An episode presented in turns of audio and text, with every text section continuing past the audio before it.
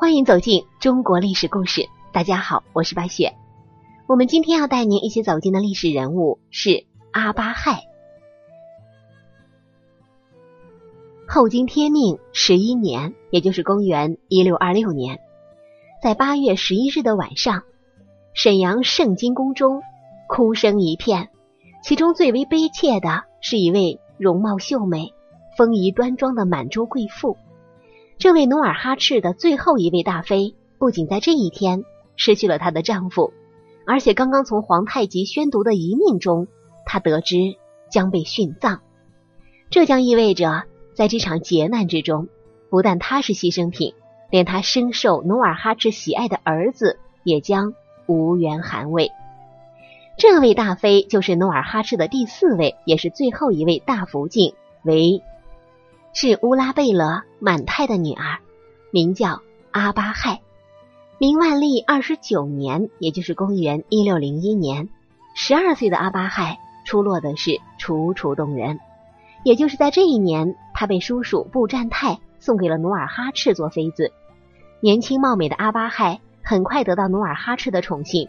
不到2年的时间，元大妃孟古姐姐去世之后，被升为大福晋。这样一位深受喜爱的大妃，为什么会在努尔哈赤去世、皇权正处于危机的时刻被升殉呢？努尔哈赤在生病期间，曾召阿巴亥在距沈阳40里的爱基铺相见。如果有一命令其殉葬，阿巴亥不会不知道，并且按照满族的律例，妻殉夫也是有条件的。第一，必须是丈夫的爱妻，与夫不睦的亲子不能殉葬。第二是没有幼子。这第一条也说得过去，但是第二条可就讲不通了。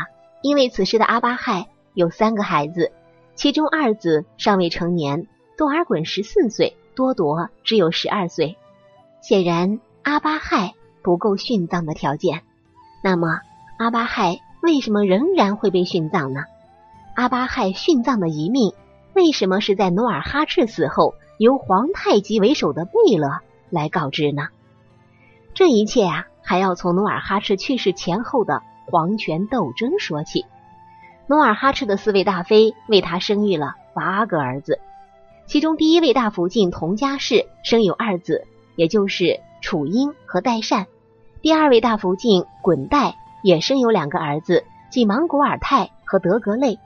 第3位大福晋孟古姐姐只生了皇太极1个孩子。第4位阿巴亥生有3子，也就是阿济格、多尔衮、多铎。万历14年，也就是1621年，努尔哈赤立楚英为汗位的继承人，但是楚英心术不正，不能公正地处理傅汗所交付的国事，与傅汗信任的5大臣也不和睦，并且心胸狭窄，非常贪财，不但嫌分给他的财产少，还时不时的把自己弟弟的财产据为己有，甚至要杀与他不睦的弟弟，利用自己太子的地位强迫弟弟们立下毒誓，不得将他的种种劣迹告诉大汗。如此一来，使努尔哈赤非常心爱的4大贝勒代善、莽古尔泰、阿敏、皇太极也逐渐苦恼起来。结果楚英的4个弟弟和5大臣等均担心汗死后我等性命难保，因此联合起来弹劾楚英。努尔哈赤在得知楚英的种种劣行之后，极度的愤怒，最终废除了楚英的太子之位。然而楚英并未从中吸取教训，反而用焚烧咒语等来诅咒努尔哈赤及4个弟弟。更有甚者，他竟派亲信在努尔哈赤征兵乌拉兵败的时候，阻止他的父亲进城。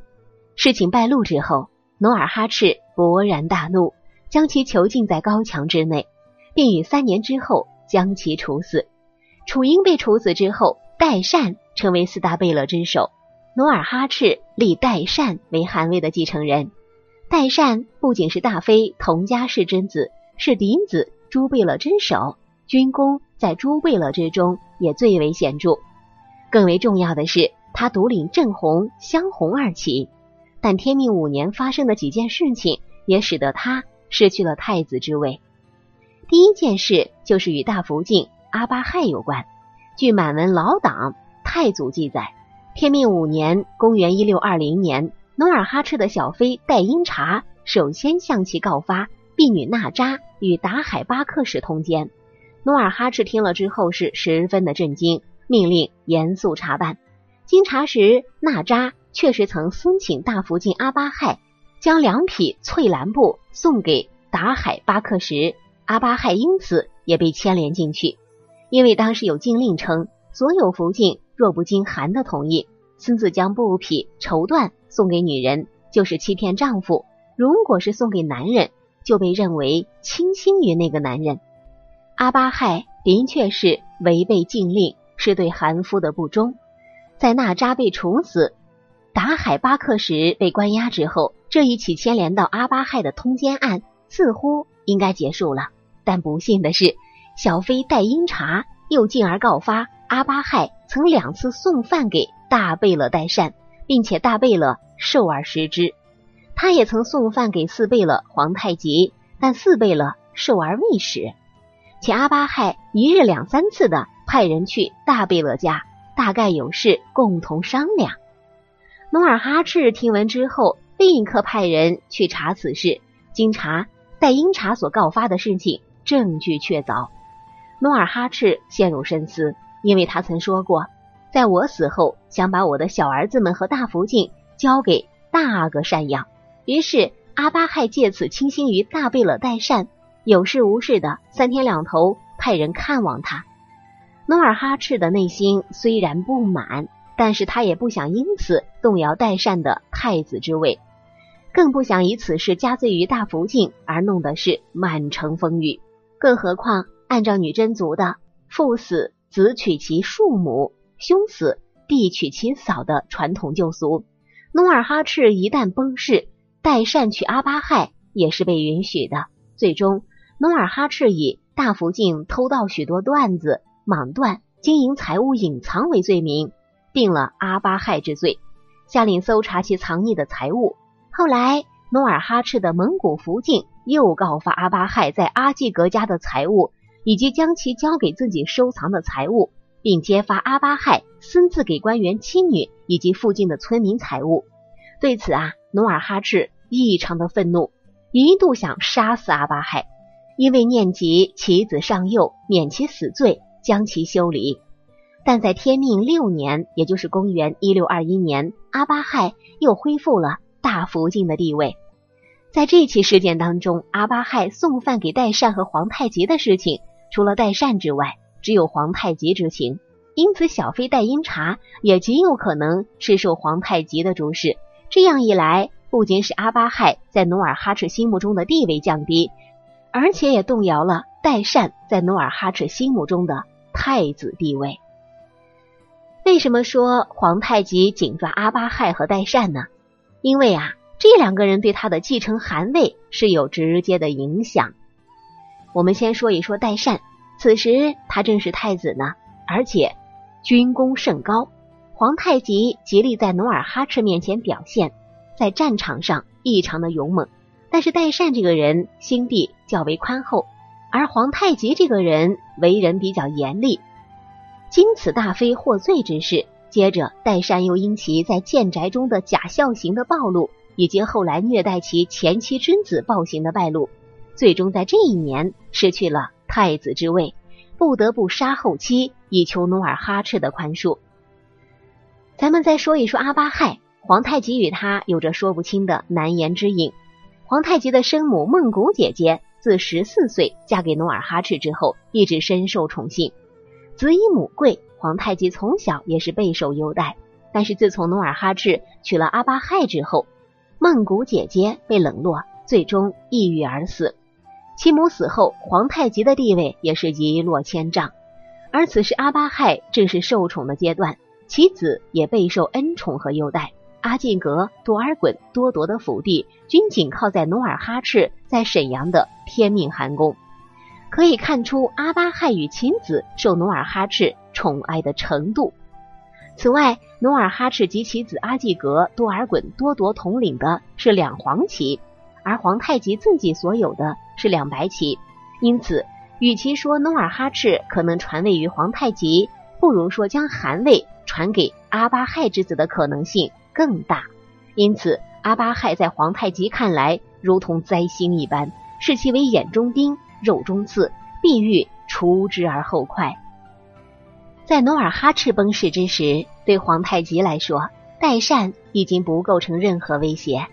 一则代善已被废去太子之位，二则代善虽然掌2红旗，但其子岳托、硕托、萨哈连均已投靠皇太极，所以权衡利弊，力量悬殊，代善也只能顺水推舟，以求自保。